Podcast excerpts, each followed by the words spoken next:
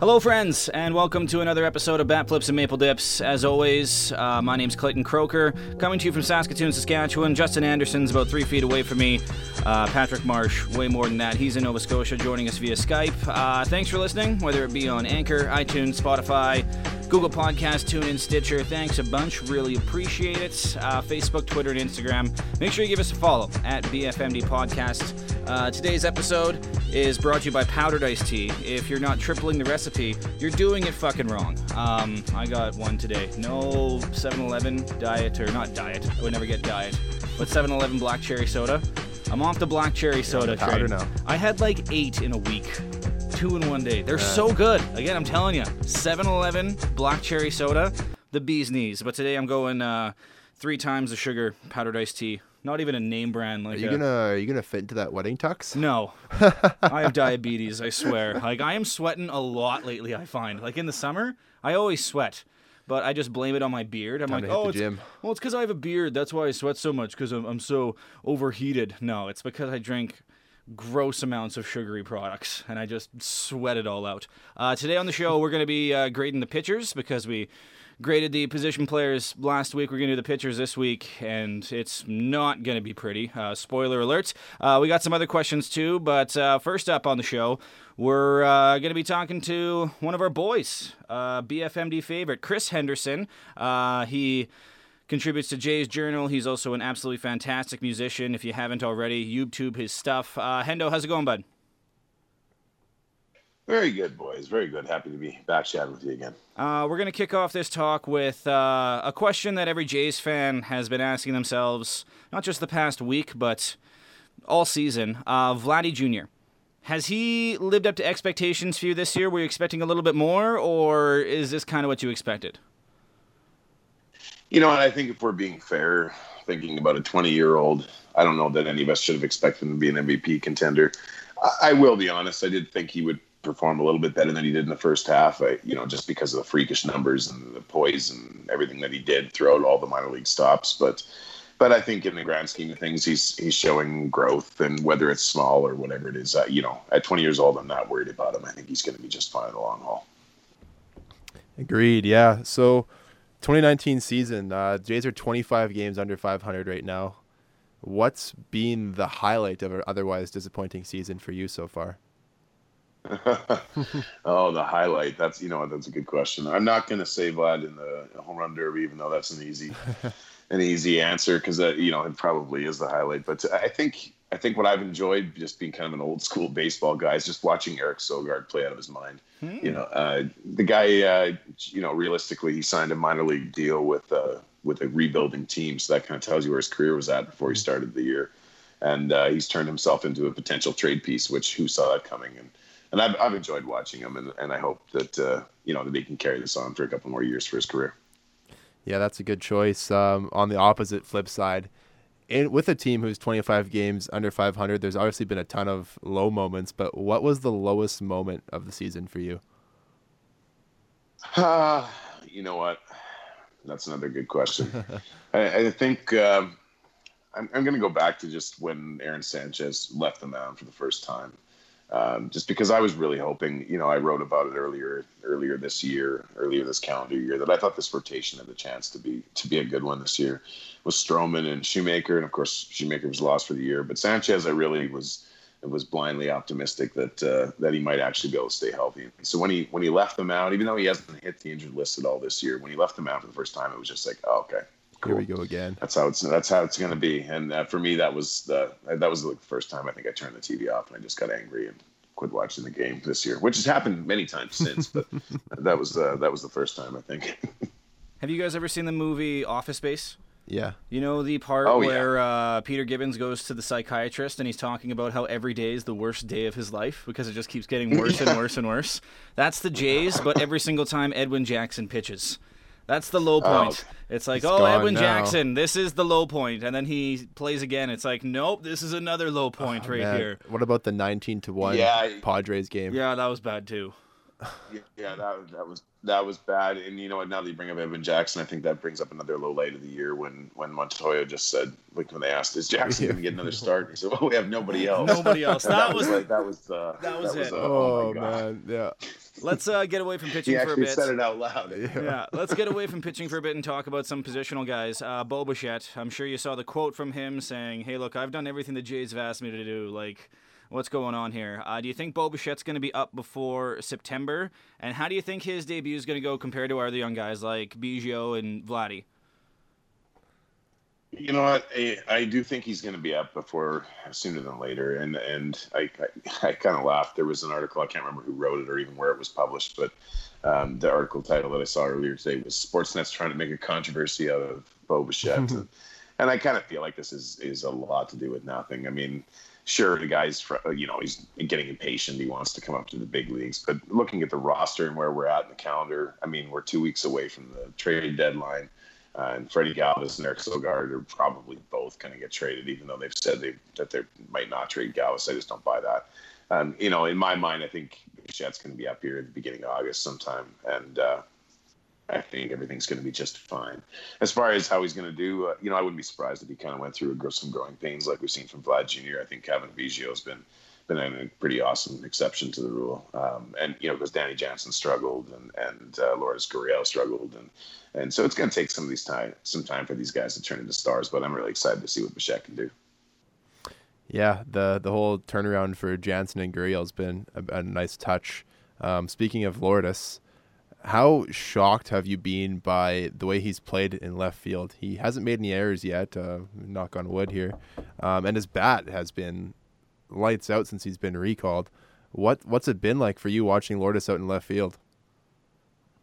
You know, I was cautiously cautiously optimistic when they moved him out there because you know we've just seen so many bad outfielders in Toronto in the last number of years defensively. Like I just immediately come to mind with watching guys stumbling out there like Mike, you know, Michael Saunders. I don't know why he's the first guy that I'm picking on. I like the Canadian guy, but you know, we've had so many bad corner outfielders. So to me, I just thought the guy's a good enough, you know, athlete if they give him a chance out there. My worry was that he wasn't going to hit enough to justify being a corner outfielder, and, and that's obviously turned out to not be the the concern mm-hmm. so far. I think he's he's uh, played better than what, what, we should expect from him. I don't think he's going to be an MVP caliber type of player, but uh, it's great to see that that um, hopefully he's settled in there because it looks like that could be a position that's kind of taken care of for the foreseeable future. Dare I say, Gurriel Jr. looks like a Shannon Stewart with a little bit more pop at his bat. Looks a lot like yeah, him out there, minus the hair. Sure. Sure, and you know what? And the better thing about him, even too, compared to, to Stewart, is that he's got an arm, which I, which yeah. I love that it's translated. He's got those out, uh, outfield assists. That was one thing that always annoyed me about Stewart was was he just had such a noodle arm. But but uh, but you know, Gurriel, yeah, he does kind of remind me of that. And I I don't think he's going to be a cleanup hitter. I could see him being the type of guy that's you know maybe he is in the top two or something at some point. But uh, yeah, I'm excited to to see that he's went from a guy that some people were writing off to being somebody who's obviously a part of the future. Gurriel Jr. is like a Chad Pennington, just a just a noodle arm. A Chad Pennington reference on Bat Flips Maple Dips. Just when you thought it was impossible. Uh, we're talking to Chris Henderson, country music extraordinaire and Jays Journal contributor. Uh, Trent Thornton. Do you think he has a future in our rotation? Like, do you think we're going to invest a lot in this guy, or has he not shown you enough yet? I think he's going to be a placeholder at the, at the worst. You know, we, we definitely need some arms, especially after you know if Stroman gets traded or if others get moved eventually. There's I think he's going to be a guy that feels feels a need at the back of the rotation, and I think he'll do that just fine. Um, you know, he's had some great starts this year. He's had some terrible starts, and so you look at his overall numbers, and I think they're they look worse than he's actually been. But I don't think he's going to be a stud. That's going to be you know it's going to be at the top of the rotation kind of thing. I'm more excited about guys like Nate Pearson or Ryan Borucki or others that are coming later on as far as homegrown guys. But but I think Thornton will be a nice placeholder for at least a few years anyway, and a cheap one at that. He's you know he's still on a rookie contract. Yeah, and speaking of Borucki, it seems like he should be back here with us by the end of the month. Um, thoughts on him? Like this this injury was supposed to let him miss one start at the beginning of the regular season, and here we are halfway through July and he hasn't pitched yet. Are you kind of optimistic that he'll put together a decent couple of months at the end of the year? I wasn't until he started pitching on his rehab assignment, mm-hmm. and, he, and, he's looked great. You know, he he's been uh, as he's moved up throughout the the different runs, he's been striking guys out. He's had good command. He's he's looked really good, and, and uh, that's something I think is encouraging. You know, I think he pitched a little bit over his head last year as a rookie as well. Yeah. Um, but but all said, you know, all the things, all that said, I mean, he's going to be better than Edwin Jackson or some of the other guys we've seen strolled out there. So I'm, I'm excited to see what he looks like in year two, uh, especially with half of half of a season or more already missed. And and you're right, that was one thing that I've, shook, uh, I've shaken my head at from the management a few times, where they've said, you know, he was going to be a little bit delayed and you know, so like I forgot that Clay Buchholz was even on the roster. Oh yeah, right, right. That's right. Yeah, we do still have him too. Forgot about Clay yeah. Buchholz. That's right. We haven't brought him up forever. I had such high hopes for him being a Clay, and I was like, you know what, this would be kind of cool if he if he ends up being okay, you know, doing the Clays proud. But he did not do the Clays proud. Yeah. It was that was that did not really work out. Classic Jays of the early 2000s, bringing in vets that just don't work out. Looking do. at you, Shea Hillenbrand.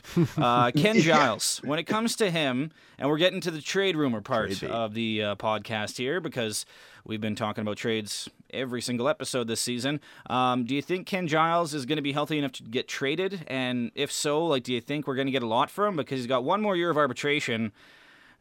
Do you think we could get something for Ken Giles, or is it going to be one of those no-win situations when we trade him? I think he's a guy that could bring back quite a bit, um, as long as he's healthy. You know, you, you mentioned that, and, and, I think he needs to make a few really healthy and productive appearances here in the next week. And if he's able to do that, then I think he's pretty much as good as gone. Because you know, the need for for relief help is is always a constant in baseball, and and he's performed very, very well since coming over to the Blue Jays. He's had a great year, and he looked good in the second half after he was traded to Toronto last year.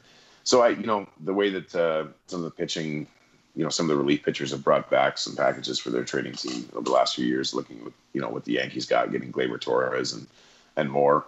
Um, you know, it's uh, I'm I'm not necessarily expecting a Torres level prospect, but I think there's a chance that Giles could even bring back the best back, uh, package that the Blue Jays could be looking at. Yeah, and, and on that trade note, uh, another guy who has kind of underperformed this year in Justin Smoak. Um, his his numbers aren't looking that, that great compared to what we've seen from him over the past few few seasons. Um, I mean, we can get into the advanced stats, but but they uh, they they show that he's been unlucky. Um, do you think Justin Smoak gets moved the deadline, or the Jays kind of just ride his contract out and, and watch him ride off into the sunset? you know, I, thought he was for sure going to get moved. Um, you know, just because why not? I, I, he's a guy that uh, that I wrote about earlier in the year that I could see the Blue Jays trading him, uh, you know, this summer and then signing him again next offseason if they decide they want to fill first base again. Um, but you know, I think it's going to depend whether or not they feel like Rowdy Tellez can come up and handle, you know, first base duties. They're going to have other guys rotate through there and designated hitter, but but uh, maybe Smoak is worth keeping around if they feel like Tellez needs to spend the rest of the year in, in AAA. But otherwise, they, I, you know, I look at it and go, you know, they some of the trades that they made over the last few years. You're looking at like even what they got for Liriano, they got Teoscar Hernandez, who mm-hmm. hasn't worked out phenomenally, but sometimes you can take a risk on a prospect like that, and a guy that might end up being a Rule Five guy for somebody else in the future. And sometimes it works out, and in my mind, it's worth it. It's uh, better than losing them for nothing especially in a rebuilding year. Yeah, I'm thinking it'll be something comparable to what we, we got for Aaron Loup with, with Jake Waguespack last year, something like that, where it's just kind of one of those medium potential prospects with maybe some shelf life, and we'll see what happens with Waguespack. He looks he's going to get some starts for us, so we'll see what happens there. Um, keeping it on the trade side of things, probably the the biggest trade chip the Jays have, besides maybe Ken Giles, Marcus Stroman. Um, he's been in trade rumors for the last seems like two years now. Um, where does hmm. he get traded, and and does Ken Giles end up going with him in a package? That's second question. Yeah, I guess it all depends on where he ends up. Um, you know, there's obviously been rumors with the Yankees being yeah. interested, and and there are other teams that I've Read, you know, I saw headlines earlier saying that Houston was kind of sniffing mm-hmm. around, and and you know, but I ultimately I've I've said it for a while, and I really do think that uh, he's going to end up in Atlanta. When you look at some of the advanced data, or you look at some of the you know GMs love to see six foot six guys on the mound, and and mm-hmm. Stroman's not that, and and so I you know I I always feel like Alex Anthopoulos is going to be the guy that, that ultimately looks at his value and sees the most potential there, and and the Braves really do have a great little treasure trove of prospects. So I feel like. Um, I feel like Stroman's gonna like Anthopoulos was never a guy that broadcast what he was gonna do before he did it. So that's how we, I just feel like he, that Stroman's gonna end up there. And in that case, it wouldn't shock me if they ended up with a package. But uh, we'll see what the Braves are willing to give up. They do yeah. have some nice pieces. That's a good point. Do you think we should keep Marcus Stroman though? Like, if you were the GM right now, would you trade Marcus Stroman, or would you try and work out a way to keep him? A month ago, I would have tried to keep. I would have tried to kept him. Um, you know, but now I kind of feel like it's too late. You know, he's basically moved on mentally already, and, and you can't, in a way, you can't blame him. I mean, this kind of he hasn't handled it beautifully, but in the same breath, he also I can understand some of his frustration. He's been very vocal about wanting to stay, and, and the Blue Jays clearly have payroll space and, and a need in the rotation. So he's probably kind of looking at the situation and going, well, what? Why not? you know, what else do I got to do? I got a tattoo of the Toronto skyline on my gut or wherever it is. I can't remember. I know he's got some sort of Toronto skyline there, but. Yeah. But uh, you know, at this point, I feel like uh, the relationships for the bridge is kind of burned for the most part. And, and yeah, sure, they're you know he's still on the team and, and nobody's fighting publicly or anything. But uh, it just at this point it feels like it's time to move on, provided the package that they're getting in return is, is suitable. If there's one episode I wish Marcus Stroman would listen to, it's this one because you just said he had a gut. And he'd probably go on Instagram and be like, "I ain't got no gut, man. You Yeah. gotta believe in yourself, and then you won't have a gut, man. You gotta." I'm just over his inspirational captions Height on doesn't Instagram. measure gut size. Yeah, yeah.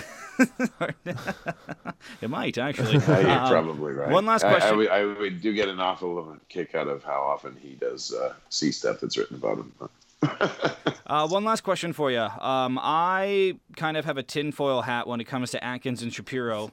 I haven't been quiet about that here on BFMD. Um, Justin and Patrick both think that they're doing a good job. When it comes to Atkins and Shapiro, where do you stand? Like, are you frustrated with them? Do you believe in them, or You know, that's a good question, I, and I go back and forth on this all the time. But you know, right now I look at the promise of the of the guys that that are in the system, and some of them are not. You know, some of them are Anthopoulos guys still, so that, that does make me laugh. But uh, I, I do believe in the future of this franchise. Whether or not I'm ready to trust these two guys to to run a ship, I'm not sure. This trade, I've said this a few times. This trade deadline is really going to tell me a lot about whether I think they're they're lucky to have inherited what they have, or if they've, or if they're going to be smart. Because sometimes they've done some things that I've just absolutely loved, and, and I thought that have been really great. That they've created space and opportunity for the young players, and they've committed to the rebuild if they're going to go that way. But then they do other things where I just shake my head and and I don't understand. The number one thing I will say to the topic is I I, I just can't stand Ross the way Ross Atkins answers the question. It just drives me nuts. So I guess I kind of pulled to him there where I didn't really sit on either side of the fence. But I'm excited about the future of the team. Uh, but I do question whether these guys are, are the right ones to lead the ship. You'd be a horrible politician, by the way, because you always start out with like the right tone, and then it's like, ah, you know what? Fuck these guys. You know? Yeah, yeah, you know, yeah, absolutely. Uh, live on the show, we have Toronto manager uh, Ross Atkins impersonator Chris Henderson. Uh, Hendo, it's always so good talking to you. Thanks a bunch for joining us again. Uh, check this guy out on Jays Journal if you haven't already. Uh, music wise, what's coming up for you for the rest of the summer? Oh, you know, and uh, it's kind of funny. I've, I've got a bit of a busy summer still, but a, a lot of it's private, you know, corporate functions, which is uh, different. I'm, you know, it's been a slow festival season, but it's, uh, but I'm okay with that this year. It's been, it's been kind of nice. I've got a new single coming out at the beginning of August, and I've got a new album coming out in October. So it's going to be a busier back half of the year, and uh, I got, I need some time to prepare for that too. Beauty Bud. Chris Henderson, thanks for joining us as always. You didn't have to do Craven this year either, so you're probably feeling like a million percent. Oh yeah, you know what? It's been a few years, and I, I don't miss it. I'll, I'll leave it at that. That's the politician answer right There there. I'll just leave it at that. I'll leave it at that. Uh, Chris here. Henderson, thanks a bunch for joining us, bud. Really appreciate it. My pleasure, fellows. Anytime.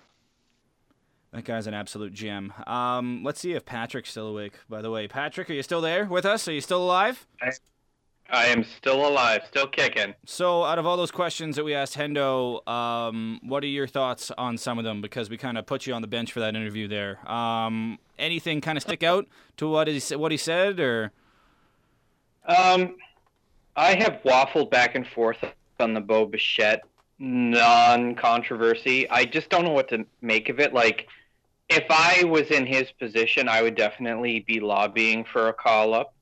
But again, the roster is full, and he has nowhere to play. So he should probably just be quiet and produce in AAA, which he is. Uh, he had two home runs today, so that's pretty good. That's the thing I I'll love about that. that's the thing I love about Bo, you know, he like backs up his talk. Anything Bo does I love because I have a huge man crush on Bo Bichette. I love the quote. I loved that he had some balls to go out and say it. And again he goes out and hits two dingers the next day. Like, I don't know, he's got the flow, he's got the name, he's got the guts to stand up He's got to the work on his defense, though. I know, I know. His defense could use some work, but you know what? When when you kidding. hit when he hits the way he does, it doesn't really freaking matter. I'm He's- kidding. That was the Vladdy line. Yeah, He's working on his defense, No, yeah, which was actually true. But all young guys need to work on their uh, defense. Um, since we got to talk about Marcus Stroman and the trade rumors, wh- really quickly here, trade rumors for you, Marcus Stroman. Um, I honestly think it would be best if he went to the NL, but part of me thinks that he's going to go to an organization that has a lot of pitching depth, and I think it's going to be the Twins. I'm calling my shot now. Really? Okay, call that's your uh, shot. That's interesting. I was gonna say Atlanta until Hendo did, but I gotta be different. I'm gonna go Brewers, You're gonna say Milwaukee? Milwaukee. Okay. I honestly don't even know. Maybe the Rays. I don't. Know we wouldn't really trade him in the division though. See, that's the thing. Well, they will if the if the price is right. But that's right. If the price is right, I think we trade him in the division. you think the Rays will make a big deadline splash? I think they might. They usually dump salary at the deadline. they do, but they're in it. Like They always are. Yeah, they're they still dump salary. Yeah, that's very, very true. But I can, I I just see the Rays for some reason picking him up. Like almost like That's Atkins and. Shapiro also might not want to trade him. They'd be like, you know what, have fun in Tampa Bay, man. Like, yeah, go there. That's actually kind of funny. Uh, just like so he li- he lives down there. yeah. Send him to Miami. I'm just, I'm going with an out there pick. I'm going like I again. like I, could have yeah. gone, I could have gone to these. I'm, you know what, Tampa Bay. Tampa Bay. I'm just, I don't know why. They're they're due for a big move. They haven't done a lot. Tampa Bay is so boring. Um, should we get into uh, grading the pitchers? Should we get into anything else? Patrick, anything else you want to chat about?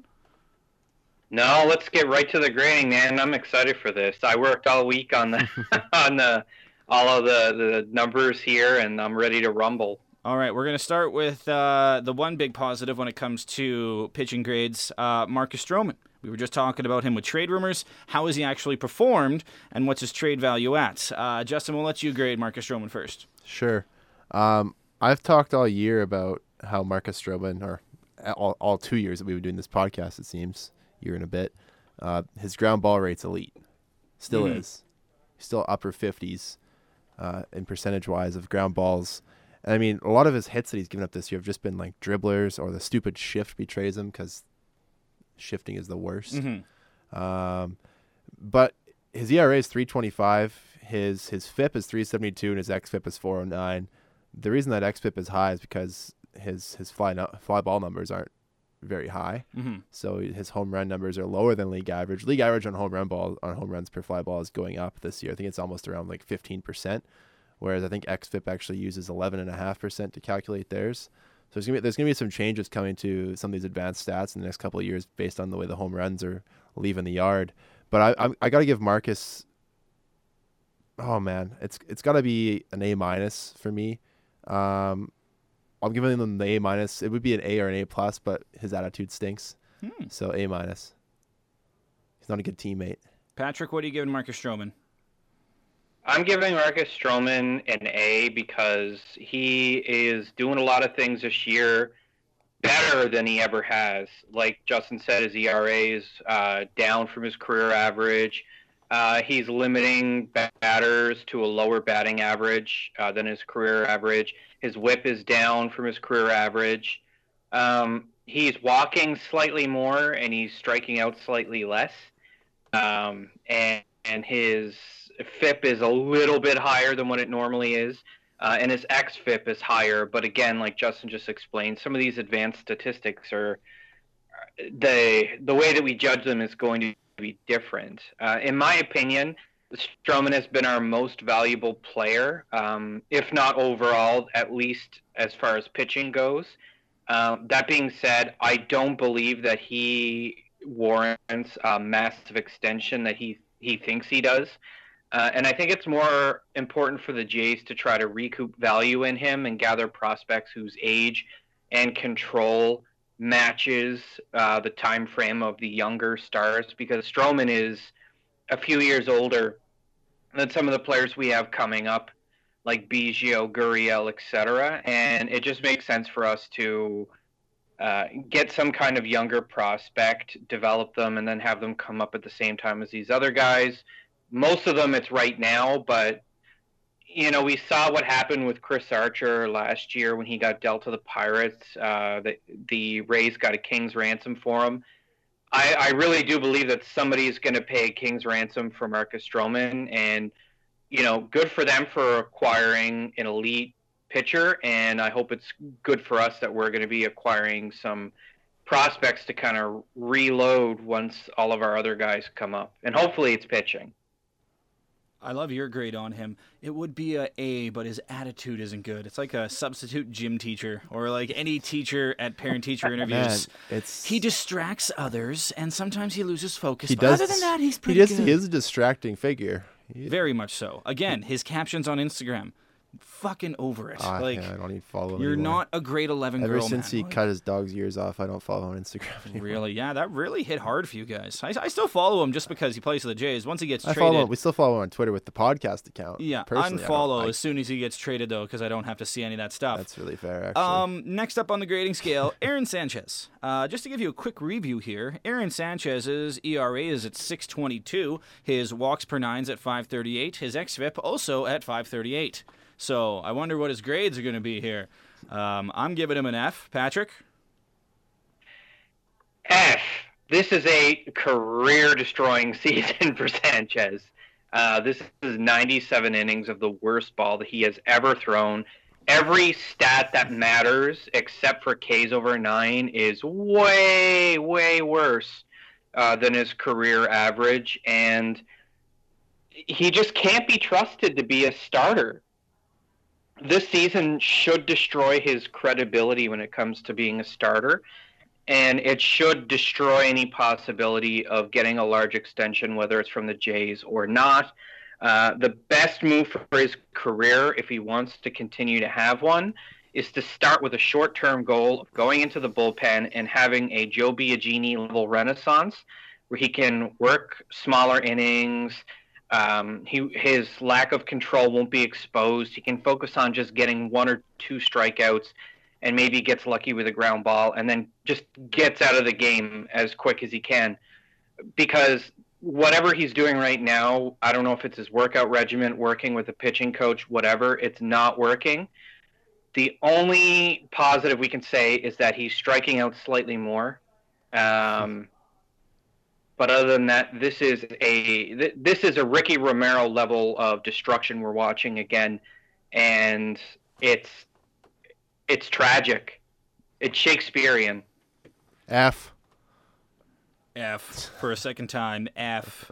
F's all around. Patrick said everything I needed to Round say. Round the horn with the F's here. Uh, here's an interesting one. Trent Thornton. Yeah. Justin, how are you going to rate J- Trent, Trent Thornton? Honestly, a C. C for me. He's been perfectly just vanilla, so to speak. He's done what he's been asked to do. He's been healthy. He's thrown 96 innings. If you would have told me last year when we when we acquired Trent Thornton that he was going to be pitching for us now all season, I would have thought you were crazy. Um, but I mean, he's had a couple of rough outings. He didn't look great against Boston, um, but that's still Boston. His strikeout numbers are great. His walk numbers aren't bad. Um, his opponent's batting average isn't great, and neither is his whip. But that's because he gives up a ton of hits. Uh, but I mean, he's he's done his job. He's we're almost 100 innings for us. We needed arms this year, especially after Matt Shoemaker went down. I kind of thought that Trent Thornton was going to be that placeholder until Clay Buchholz joined, but after Shoemaker got hurt, he was forced to stay in, and obviously Buchholz got hurt again too. So I mean, this guy's done what he's at, been asked to do. I'm going to give him a C. C's get degrees, man. C's, C's do. get D's degrees. get degrees, baby. D's get degrees? Hell yeah, they do. It's a pass. Man, our education system is broken. Um, Patrick, what are you giving Trent Thornton? I'm giving Trent a C minus because I'm not going to let him off the hook as far as some of his performances. Um, I don't think it's fair that he has been thrown to the wolves uh, five times so far in his rookie campaign, the Yankees and the Red Sox, and every single game that he has played against them has resulted in uh, either a no decision or a loss, if I'm not mistaken. Um, if you take away those five performances, he, his season has been a lot better, but we can't ignore the fact that you have to be able to compete against the Red Sox and Yankees in this division. They're not going to go away. We can't just assume that they're all going to be losses for us and we'll have to recoup the losses somewhere else. It just doesn't work that way. His K over nine is excellent. He's striking out 9.22 batters per nine innings. That's great, especially for a rookie who was a raw talent who wasn't expected to come in and do that. That is exceeding expectations, and that saves him from getting a D. Um, Justin kind of said a lot of it already as far as him kind of being the replacement for Matt Shoemaker, but uh, you know maybe in a different timeline, Thornton gets uh, one last year of AAA experience before getting a, a, August or September call up, or maybe even a July call up, uh, and doesn't get the crap kicked out of him as much. Um, his walks per nine innings is slightly better than some of our other starters, and it's still 3.9, which is not what you want your starter to be to be doing. So I'm just gonna him a C minus and say like, you know, I, I don't blame him for his struggles, but he definitely he definitely needs some work. Next up, another vanilla guy, Sam Gaviglio. He's basically Trent Thornton, but with a winning record and way better numbers. So he's not like Trent Thornton at all, I guess. Um, Justin, what are you giving Sam Gaviglio? I'm giving him a C plus. You know what? B minus because his walks per nine and his xFIP not bad. I'm giving him a B minus. As far as long relief guys go, which he was kind of at the start of the year, he's kind of transitioned into that middle relief role after he he was overworked at the start of the year for sure. Um, it caught up to him for a bit. He he still looks pretty sharp. He gives up some hits, but he doesn't put guys on base via the walk, which is always nice in the bullpen. Um, Got to give Sammy G a C plus. He's he's done more than we would have expected of him numbers wise, moving him to the bullpen, and it's it's definitely something like a, like the Joe Biagini thing where moving him to the bullpen seems to be the right spot for him. He's a Joe Biagini kind of guy, basically. Yeah, it was the same sort of story where they, they tried to start him. Mm-hmm. It didn't really work out. Put him in the bullpen, and then he's done enough to be a major league relief pitcher. Patrick, what are you giving Sammy G? I'm giving him a C. Um, it was hard to kind of analyze uh, some of his more advanced statistics when it came to like his performance, but uh, his walks are down, his strikeouts are up, his FIP is up, or, or not up, but uh, down. His X, FIP is down. He's giving up less hits. He's walking less. A 1.12 WHIP is really good. It's very weird when you look at the back half of his numbers as we have them sort of set up on our our sheet here today, um, you would think that you know this isn't a bad pitcher, uh, but he gets crucified when it comes to home runs. He gives up home runs, like he tosses way too many muffins, and um, he was actually having an excellent season until, like Justin said, he got burnt out and he really hasn't recovered. In his last 15 appearances, he's pitched 29 innings. His ERA in that 29 innings is 7.45. That is really bad, and it's very indicative of just how burnt out and worn out Sam Gaviglio was. Nobody expected him to pitch this many innings at this point in the year. And he's probably going to pitch some more, and he's probably going to struggle more just because – he's he's likely exhausted. You don't just start in AAA and then magically have to pitch that many innings. The same thing's happening to Trent Thornton, where th- these are heavy, heavy innings that these guys are throwing, and they're just kids. Sam Sam Gaviglio is a bit older; he's 28, um, but he's been great at limiting walks. Uh, the uptick in his K rate's great. I think he will stick around uh, next year as someone in the bullpen. And I a spicy prediction here is that he's going to be better next year than he was this year. Next up on the list, Clayton Richard, letting the Claytons down, bud. Letting the Claytons down. He's one in five. His ERA is basically six. Walks per nine is basically three and a half. Ks per nine is only four point three. His xFIP's five point three. I'm giving Clayton Richard a F because he's letting the Clayton name down. How dare you, sir? He's averaging less than five innings a start as a starting pitcher, which is gross. which is not gross. He's gotten 10 games and he's worked 45 and a third innings. So he's averaging about four and a half innings per start. Gross. Gross. Gross. He's throwing a ton of pitches. Gross. He's getting hit around. Gross. He's got more hits allowed than he does innings pitched. Very gross. Very gross. So, and four more strikeouts than walks. Ugh. He's he's struck out 22 guys in 45 innings. This guy's a banana slurpee. He's he gross. He is less than ideal. He's getting an F from me too. When we got this guy, he was going to be an innings eater, and he hasn't eaten any innings for us. This is why Sam Gaviglio's stats are sucking because he's had to clean up for Clayton Richard so many times. He's done a good job though. It's like Um, the butler who just has to clean up after this guy. He just comes home, throws a party, and then passes out for the whole day. He's Wilfred basically. Um, F's all around. Patrick, or are you giving him something else? No. No, I'm going to give him the absolute minimum, like one point above an F. Because I, again, a lot was expected of him at, when he finally came mm-hmm. back. And he was hurt, and you're, he's 36 years old, and the, the, the body is made out of hamburger meat. It's going to fall apart eventually, and this is it. This is what we're seeing. This is the end of Clayton Richards' career, which sucks because he actually, if you look at his last year numbers, if we had those numbers this year, that'd be okay. Um, he's generating a lot of ground balls, but he's given up way too many double decker home runs or upper deck home runs.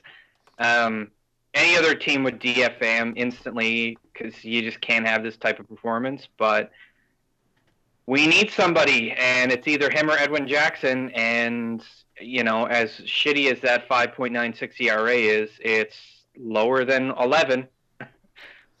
Next up, we got Joe Biagini, who kind of tough to gr- not tough to grade him, but it's like, what do you grade him? He's just he can be anything really because you think of Joe Biagini, you think usually bad stuff, but he's actually turned things around a little bit this year. He hasn't been pitching a crazy amount, like.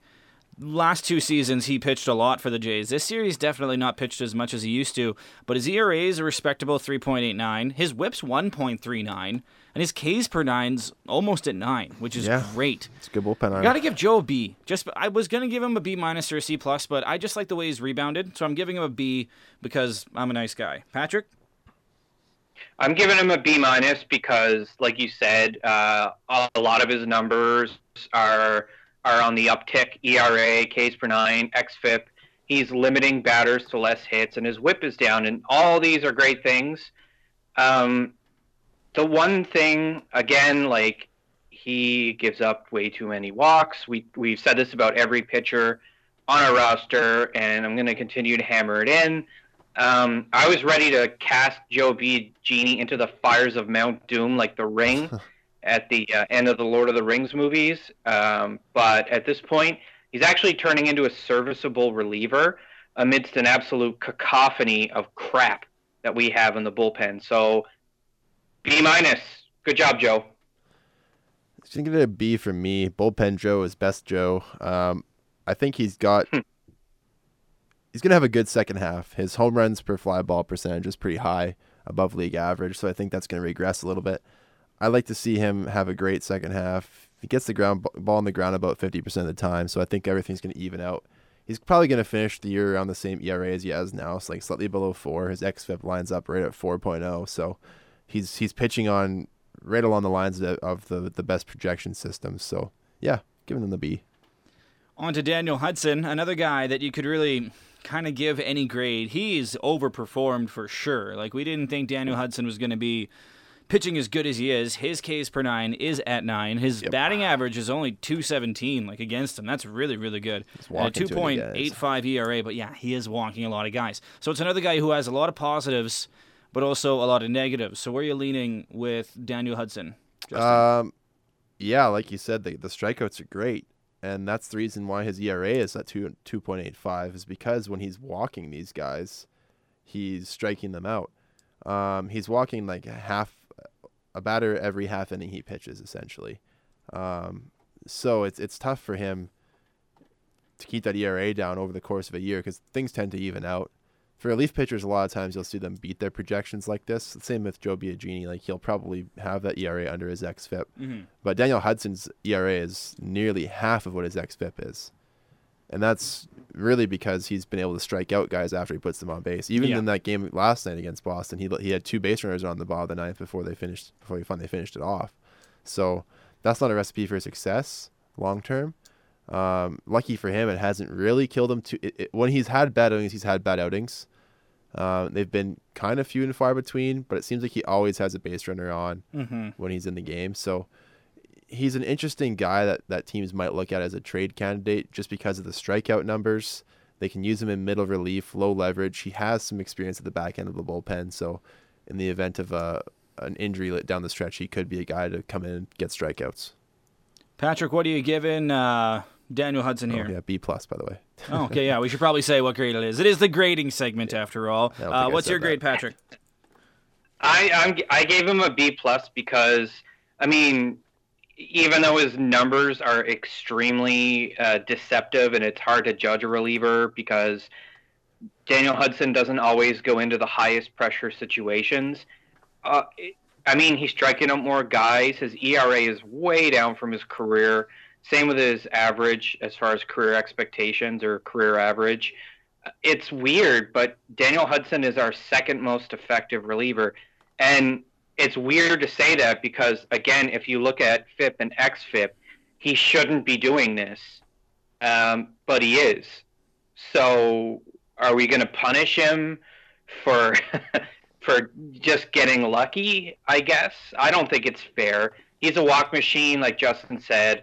Um, it's worth noting that his BABIP is down 40 points Mhm. from his career average, which might tell you a little bit about why he's having success this year.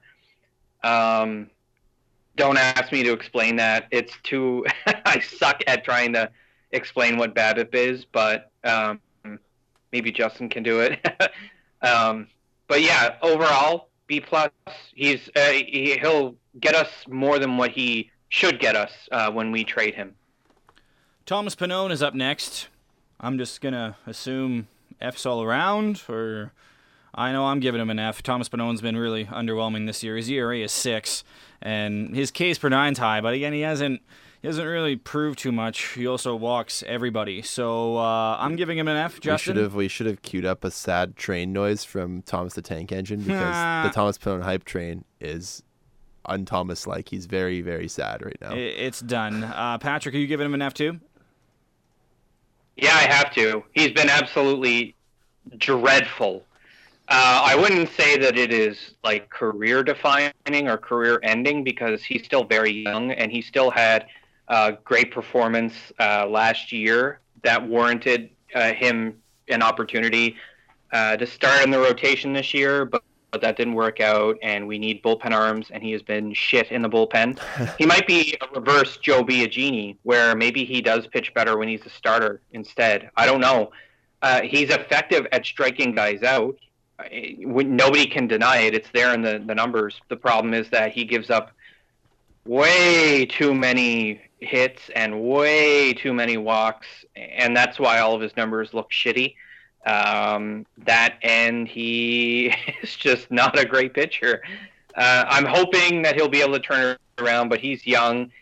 Maybe some protected innings or maybe some spot starts at the end of the year give him a chance to rebuild his confidence. And it's all about 2020 for Thomas Pannone at this point. The train's been derailed, but you know, like all trains that get derailed, eventually someone comes to pick up the pieces and either puts it back on the track or takes it to the scrapyard and melts it down. And I don't know what I don't know where this metaphor is going.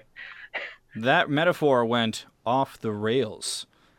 Heyo, get it? Trains, because the metaphor and the Uh, rails. You know what? Fuck Yeah. you guys. That was gold. Um, Tim is up next. I'm giving him a C because his win loss record is zero and zero, and that really, really bothers me when I see pitchers that have that deep in the air. So Tim Mayza's getting a C from me. Justin, what are you giving Tim Mesa? C plus. The strikeout numbers are great. The walk numbers are not great, but C plus. Patrick?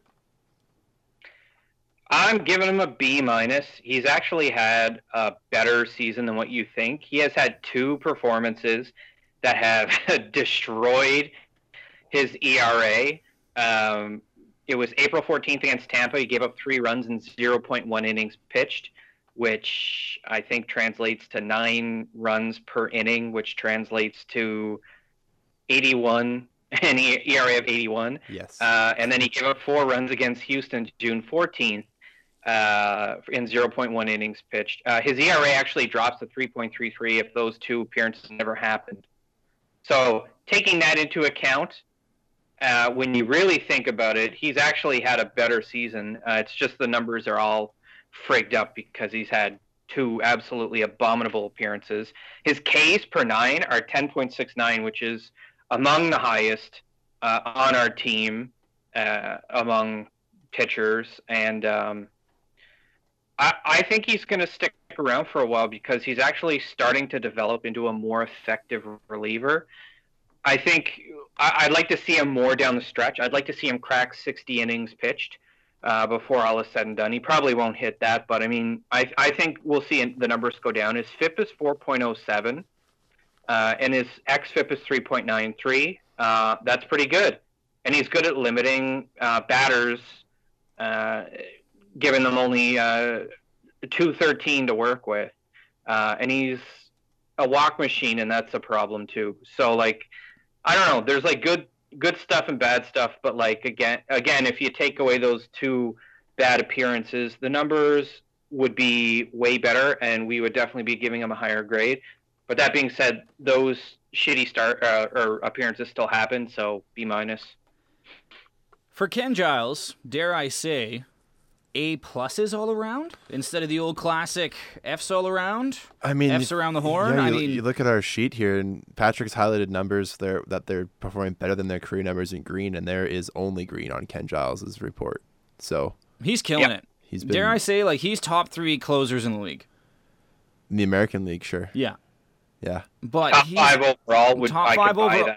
I'd say top three overall. He's looks great. And again, if he had more chances to save games, yeah. he'd have more of an opportunity to showcase he how good he is. Good. Because we don't win ever, so he doesn't really get to pitch a lot. But when he does, I mean, his Ks per nine is fifteen point three nine. That's that's really good. Like as a closer, that's exactly what you want. Yeah. I- am giving him an A plus. Yeah, I can't I can't make an argument against giving him an A plus. I mean, his WHIP is right at one. Any pitcher who's like under like one point three WHIP is great. But for a bullpen guy to only allow one base runner per nine innings, pretty good. On a walk or a hit doesn't include, I guess, errors, but it's great. He's gonna be traded, and he's gonna bring back something great. Mm-hmm. He's gonna end up giving us something by being so good, even though we're gonna trade him. Um, Patrick, yeah. A pluses across the board or what? Yeah, definitely an A plus. The thing that I was thinking about uh, today was why do we have to trade him? I understand that he's 28, so he's a little bit older. Um, he's not a free agent until 2021, but considering how well he's meshed within Toronto and how he's finally getting along with the manager, he's not punching himself in the face anymore, um, and he's been elite, uh, maybe top five in MLB. I don't understand why we have to trade him.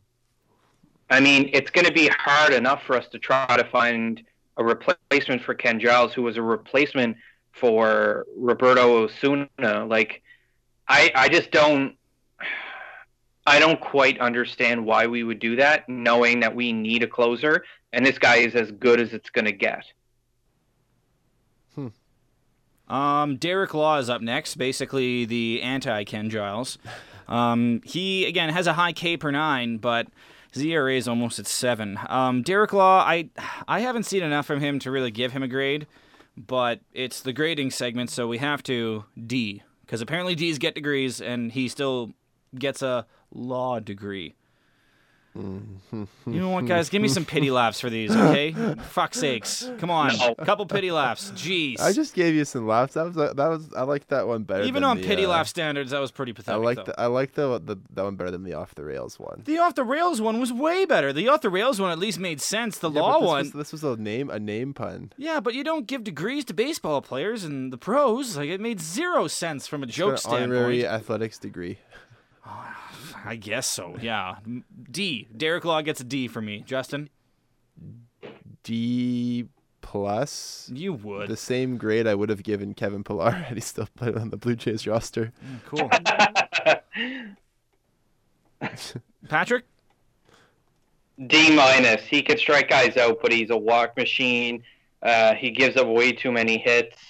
Uh, he, he's just not a good pitcher anymore. Um, he's out of options. So if we're done with him, he'll get DFA'd. So, I mean, can you imagine, though, if Derek Law goes the rest of the season and pitches like absolutely elite? and his ERA is still probably going to be chugging around four or five. He's just done so much damage to his career in those 30 innings. I don't know what's going to happen to him, but um, we wouldn't get anything to trade for him, so he's probably here to stay. Uh, Matt Shoemaker's on this list, even though he's been hurt most of the year. He did go 3 0 at the start. He had a 1.57 ERA. Um, it was looking good for Matt Shoemaker. Then he blew out his knee. I'm not giving him a grade Me because, either. yeah, I can't, I can't give him a grade because it's not fair. I mean, what could have been with Matt Shoemaker? I mean, obviously we wouldn't be in a playoff spot if he was still healthy. It's We'll not one of those year. kind of big injuries, but again, maybe next year we can give him a grade. Are you going to give him something though, Patrick, or no? I am. I'm going to give him a provisional grade of an A. Obviously, uh, I agree with you guys. It should be incomplete. But based on what we saw, uh, I think he deserves an A. He was very effective at limiting hitters. His whip was 0.87 in those 28.2 innings before he got hurt. Uh, ERA of 1.57. Those are elite numbers. I would have been really interested to see how he performed the rest of the year pitching alongside Stroman. Uh, if you put Shoemaker in and you take out the poo-poo platter of guys that we've had, you know, throwing absolute muffins that are getting hit 400 feet, um, you know, hindsight is 2020, but I, I just think that Shoemaker would have been. I, I think he would have been an all-star this year, uh, just based on what we saw those 28 innings. But who, knows? We'll never know. And hopefully next year he continues to have some kind of renaissance. Uh, we saved the best for last. Two guys left, both just awesome. Um, Edwin Jackson. Uh, I'm not He's even going to not even- ask. He's not even on their roster. I'm not even anymore. going to Why are you ask. grading He's him? already gone. But F's all around. Oh yeah, let's not even bother talking. He doesn't. I don't want to talk about Edwin. I don't either. F's, F's around the horn. F's around the horn for Edwin Jackson. It, it's we've been beating a dead horse here. Yeah, let's not even talk about him. He's. Elvis Luciano, another awesome. Yeah, This this this kid. Like, what do we expect though? He's what is he? 19. yeah. First first player in the 2000s to pitch to like play in the big leagues. First player born in the 2000s, sorry, to Mm. pitch in the big leagues. Like this kid's just he's just way too young. Um, after this season, like, he's on the IL right now. Whether or not he's actually hurt or not, who knows? Um, hurt feelings, perhaps. Um, but yeah, like he's walking more guys per innings than he's striking out. So like, let's just move on from him. And we'll put him in the minors next year where he can actually develop, and hopefully we can turn him back into a starting pitcher the way he was being groomed with the Royals. hmm Luciano, what do you think of him there, Patrick? Are You giving him a grade? F. Uh, he doesn't really deserve it, but he's just been like dog poop. I'm gonna give him an Uh, A just for trying. Yeah, he gets an A for trying, A for effort, but uh, an F for execution. His whip is 2.02. I mean, if he wasn't a Rule 5, he would have been buried in single A ball, probably. But we did what we did because we wanted to try this little experiment, and obviously Shapiro and Atkins see something in him in the long term, and they are willing to go, have him go get shelled repeatedly uh, for an entire year. I don't know what the f they were thinking, but I mean, he's with us now. There's we can't do anything. Um, if we get rid of him, we get nothing for him. Isn't that right? If we, Yeah, we he, he would be sent back to the Royals for some cash. They give us some cash back, but that'd be it. yeah, like we're, there's no point in doing that, uh, especially since they've already given him 27 innings of work, and you know maybe when he comes back from injury, he'll work you know one or two innings a week. Uh, Maybe I don't know, but you know, batters are we're we're hitting them. We're hitting 400 against him uh, uh, in uh, the month of May. It was brutal. On that high note, Uh, that's it. That's all for another episode of Bat Flips and Maple Dips. We always end on the highest of notes, never depressing at all. It's always just. I love how we start the episodes by being like, you know what, we're gonna try and stay positive because it's been a tough year, and that lasts about seven minutes, and then it just goes Well, off the rails. we did acquire a, a relief pitcher from the Mets for cash today. That's a sweet, super cool. Wilmer Font. Never heard of him. Wow, if he plays for the Mets, he must be super awesome because Hey. that team is loaded. Pete Alonso plays for the Mets. You know, good for Pete Alonso. Awesome, great for him. Let's see. Wilmer Font. I'm going to look him up. He is 29 years old. And Oh, good. His ERA this season is a solid 5.2. I'm looking forward to some good Times New Roman with him. He's played on two teams so far this year. Anyone Times New Roman? His last name's Font. Anyone? Really? Clayton, You're just. That was good. That was really good. That was a I'm more, smart a, one. more of a Comic Sans kind of guy. yeah, but you can't put Comic Sans into a pun. What are you gonna say? Oh, he reads a lot of Comic Sans. Like, No, come on. Times New Roman was a good one. You know what? That is the high note that we're ending on. That wasn't a low note. That was a high note. I don't care what you guys freaking say. I'm over this. Um, If anyone's still listening after the Chris Henderson interview, that's Clayton making bad puns. Yeah, they were awesome. They weren't. They were bad, but bad puns are sometimes funnier because they're so bad that they're funny. You might get a pity laugh out of somebody in the Good. audience. I bet you I'll get a couple. That Yeah, one well- guy who said my voice is beautiful on one of our reviews, he probably loved it. Maybe it was a girl. Yeah. never Yeah, thought of that. a girl. It was probably you who posted that, Clayton. So Uh, I don't know how to leave reviews on iTunes because I'm not that good at the internet. So no, it couldn't be me. Um, Facebook, Twitter, Instagram. Make sure you give us a follow. Uh, if you're listening on Anchor, iTunes, Spotify, Google Podcasts, all that stuff, Stitcher, TuneIn, appreciate it. Uh, for Justin and Patrick, my name's Clayton. Another shout out to Chris Henderson for uh, joining us on the show. He's always a gem. We'll try and get him on again because he's so good. Uh, we're going to end with a song from him because not only is he a Jays Journal contributor, uh, he's also a very, very talented musician. I've seen him perform tons of times. Um, this is his song, Till It's Just a Memory. Uh, till next time, my name's Clayton. Have a good one.